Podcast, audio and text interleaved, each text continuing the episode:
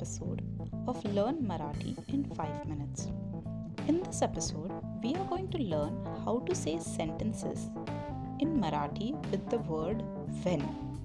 For example, if you would like to ask someone, when will the train arrive? Or when can we meet? The word for when in Marathi is kadhi. To ask someone when will the train arrive, you can say train kadhi yeil. Kadhi means when. Yeil means to arrive. Train kadhi yeil. Let me repeat that once. Train kadhi yeil. Now to ask someone when can we meet, you can say apan kadhi bhetu shakto.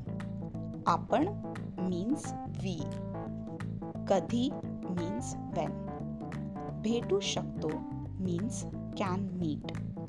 The sentence is apan kadhi bhetu shakto. Let me repeat that once. Apan kadhi bhetu shakto.